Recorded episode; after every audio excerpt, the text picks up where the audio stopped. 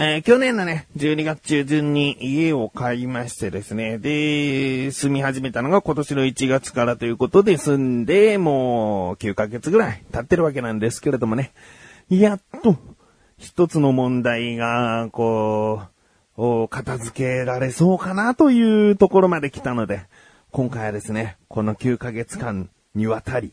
戦ってきた一つのエピソードをですね、お話ししていきたいと思うんですけれどもね。でも、この話というのは、多分今回だけで終われない長さになると思います。えー一気に喋ってね、あー、25分も喋っちゃった、これ15分に編集しなきゃ、つって、15分にしたら多分辻褄合わなくなってくるというか、うーん、いろいろな思いが伝わりにくい、この文章になってくると思うので、いや、もうここはね、割り切って、2回、もしくは3回にわたってですね、お話ししていきたいなと思っております。ということで、珍しく南部化構成にするということでドキドキしている自分がお送りします。菊池のなだらか向上心。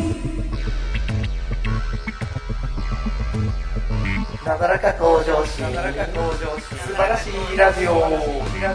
えてみたら、10年経ってたぜ。えーまずですね、住み始めて、本当にね、心地のいい、あの、家なんですよ。ね。えーで、全然不満はなかったんですけどね。うん、ふとした時に、自分の部屋が臭いな。うん。で、僕、自分の部屋だったら、ぶっぷくぶっぷくおならしちゃうもんなんで、まあ、おならして、で、夜だとね、窓とか閉め切っちゃうし、エアコンとかついていないので、その、風通しが悪いから、おならが溜まっちゃって、で、臭いのかなとか。あと、自分の部屋比較的トイレも近めなので、トイレからこう多少ね、匂いが流れてきてるだけかなと思って。で、数週間過ごしていたんですけれども、どうやら僕がいない昼間とかも、その、たまに僕の部屋以外のね、寝室とかも、たまに匂うかな、どうかな、匂うな、みたいな、それぐらいの、あの、悪臭と言いましょうかね、じゃあね、えー悪臭が漂ってきたわけですね。これどっから来ている匂いなんだと。まあ、壁から来てる匂いだったらもっと全体的に匂っていいわけだし、うーん、いろいろとね、こう、鼻を犬のようにクンクンクンクンさせながらね、えーたどり着いた先が、点検口というところでしてね。で、この点検口というのは、エアコンを室内に取り付ける際に、いろいろな、こう、管がね、壁の中に埋まっているわけですね。いわゆる隠蔽配管というね、えーものでして、壁の中に埋まっている管を、こう、確認したり、もちろん、こう、取り付け工事をする時のね、えーために、えー壁を覗けるような、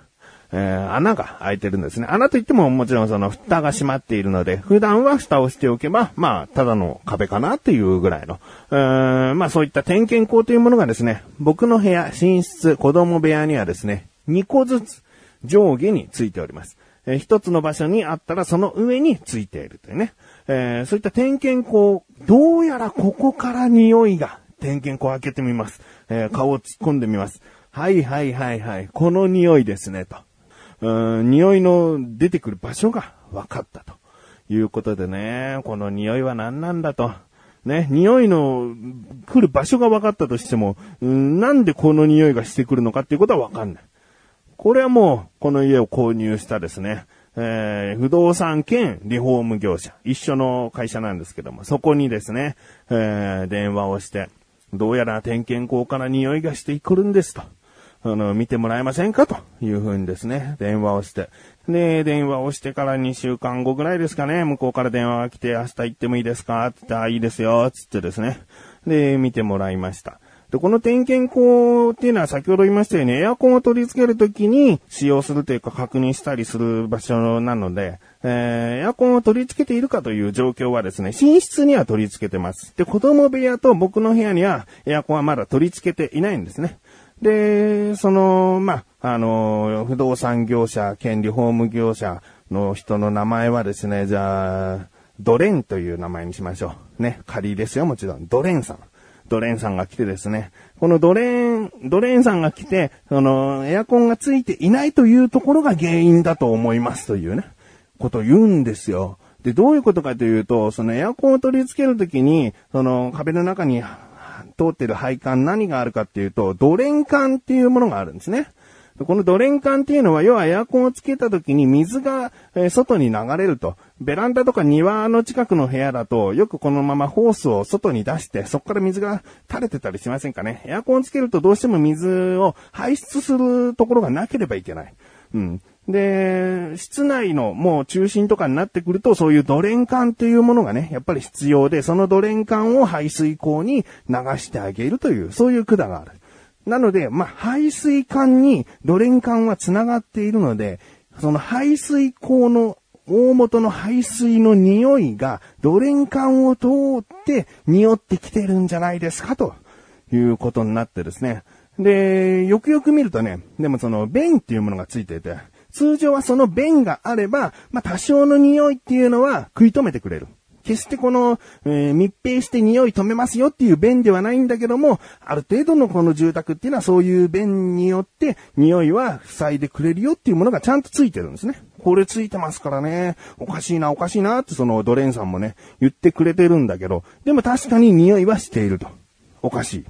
うーん、わかりました。つってですね、その、便の部分をビニールテープか何かでこうぐるぐるこう巻き始めたんですね。もしかしたら、ここのわずかな隙間、便のその取り付けているわずかなどこかの隙間から漏れてるんじゃないかなと思うので、ちょっとテープ巻きます。つって。で、あ、それで、匂いは止まるのか。僕は何も知らない素人ですから、それで匂いは止まるのかっていう感想ともう一つ、すげえ稚拙なやり方だなーっていう。その、ビニールテープそれぐるぐる巻くのって、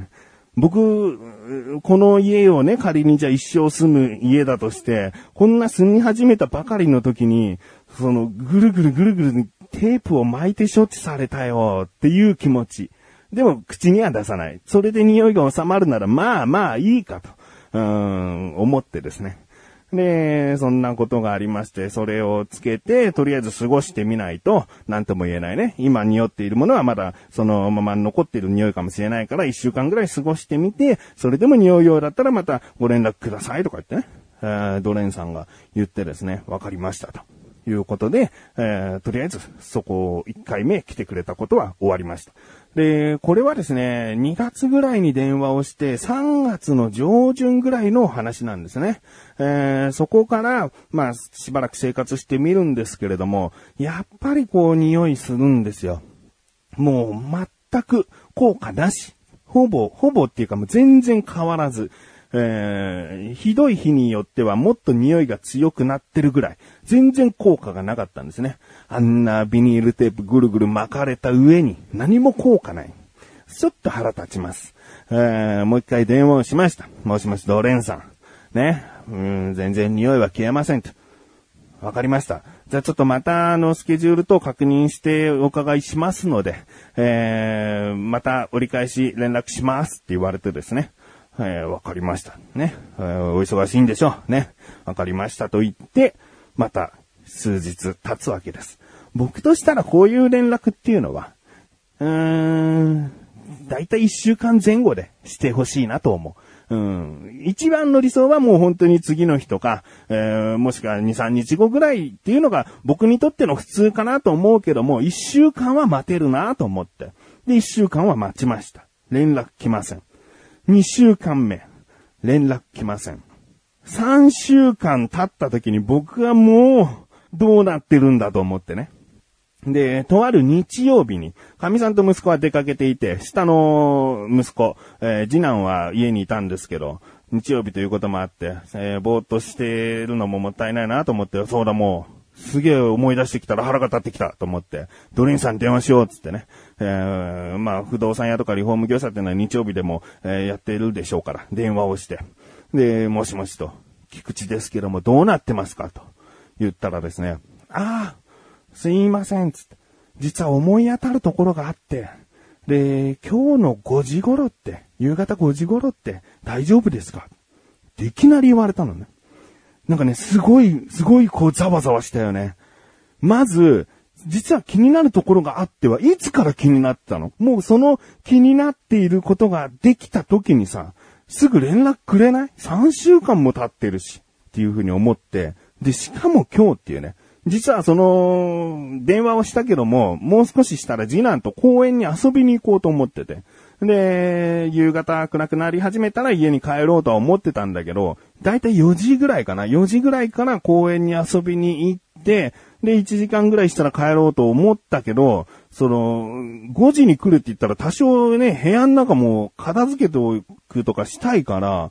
なんかすごい予定を乱されて、いや、急に5時って言われてもなぁと思ったけど、思ったけど、でもすぐに対処してくれるって感じが、もう、もうこっちとしては3週間待ってるから、もういいやと。もう早めに子供を公園連れてって早めに戻ってきて早めに部屋の片付けすればいいやと思って。で、わかりました。その時まだ言ってませんよ。もう、もう気になるところがあったならすぐ来てくださいよっていうようなことはね、言ってませんよ。わかりましたと。全部を飲み込んでですね。で、僕は5時に、えー、やることやって、家の中で待機してたんですよ。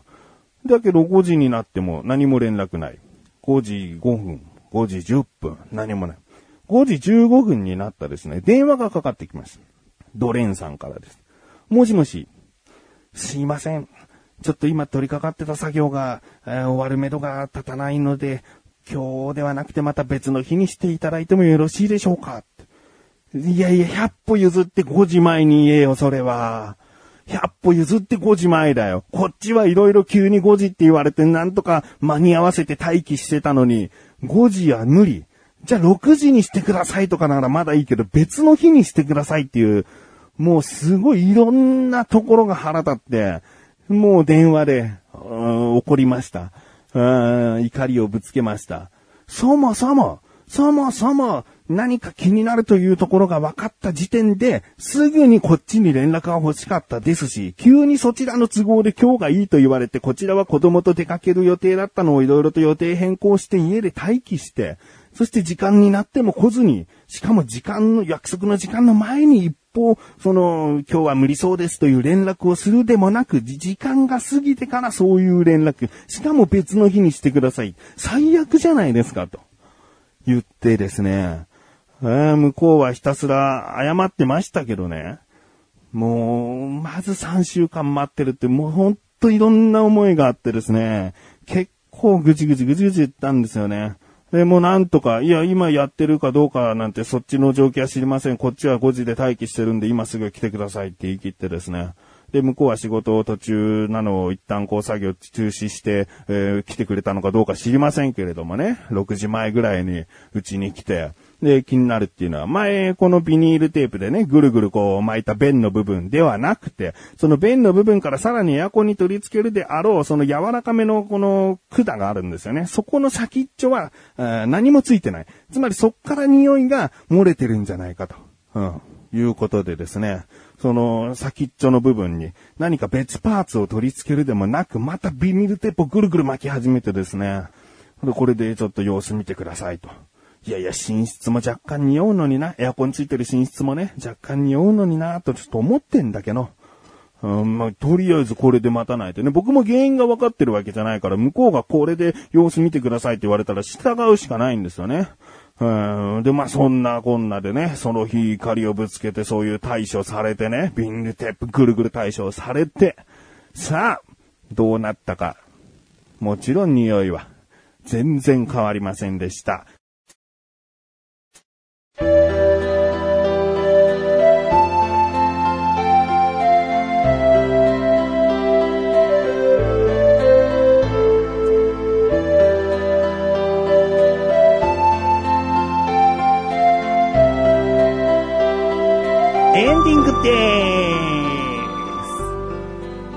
そして、その連絡をもちろんドレンさんにしましたが、えー、また連絡差し上げますので、ということでですね、待つと。いうことになりました。こっちとしては何か少しでも状況が、えー、分かったなら変わったなら、えー、教えてくださいというふうに言って電話を切りました。